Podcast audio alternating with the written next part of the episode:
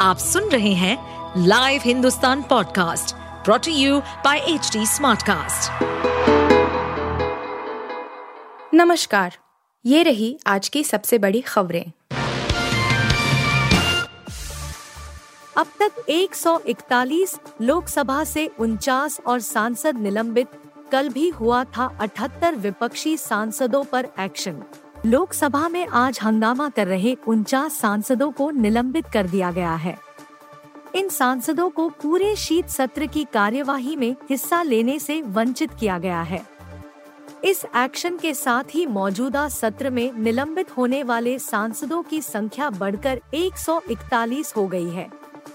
इससे पहले सोमवार को ही लोकसभा के 33 और राज्यसभा के 45 यानी कुल 78 सांसद सस्पेंड किए गए थे। निलंबित किए गए सांसदों में दानिश अली, प्रतिभा सिंह, दिनेश चंद्र यादव एस टी हसन, शशि थरूर, सुप्रिया सुले डिम्पल यादव और रवनीत सिंह बिट्टू शामिल है। इसके अलावा आम आदमी पार्टी के सांसद सुशील कुमार रिंकू और कांग्रेस के ही मनीष तिवारी, चंद्रेश्वर प्रसाद, माला रॉय और कार्ति चिदम्बरम को भी सस्पेंड किया गया है। हार के बाद बघेल और गहलोत को कांग्रेस ने दिया नया काम, संभालेंगे गठबंधन। कांग्रेस ने विपक्ष के इंडिया गठबंधन की मीटिंग से पहले एक कमेटी बनाई है।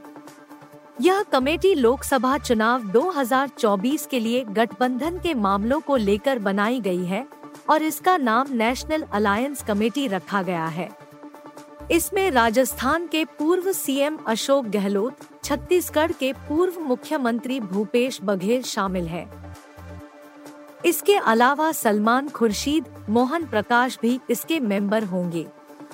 इस समिति का समन्वयक मुकुल वासनिक को बनाया गया है।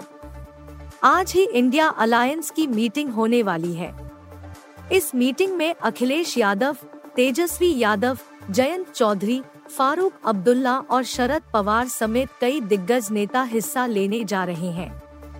उससे ठीक पहले इस समिति का ऐलान होना अहम है।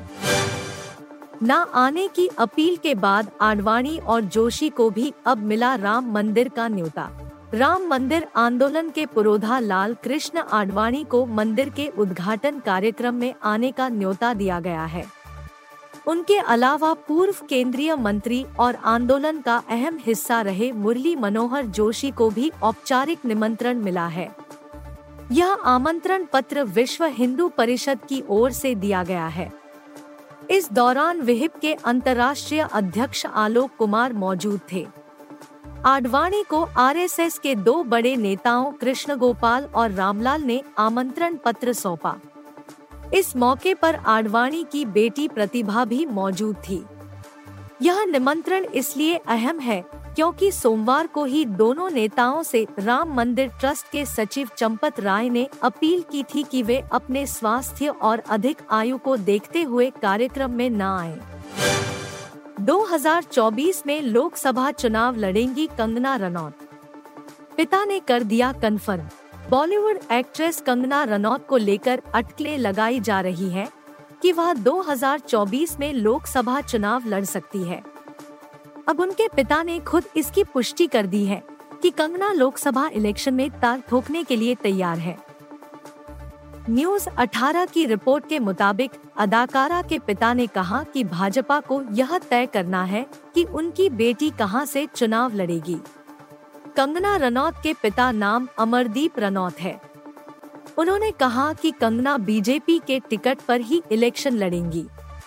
जब उनसे यह पूछ गया कि वह किस सीट से खड़ी होंगी, तब उन्होंने कहा कि यह फैसला तो पार्टी लेगी।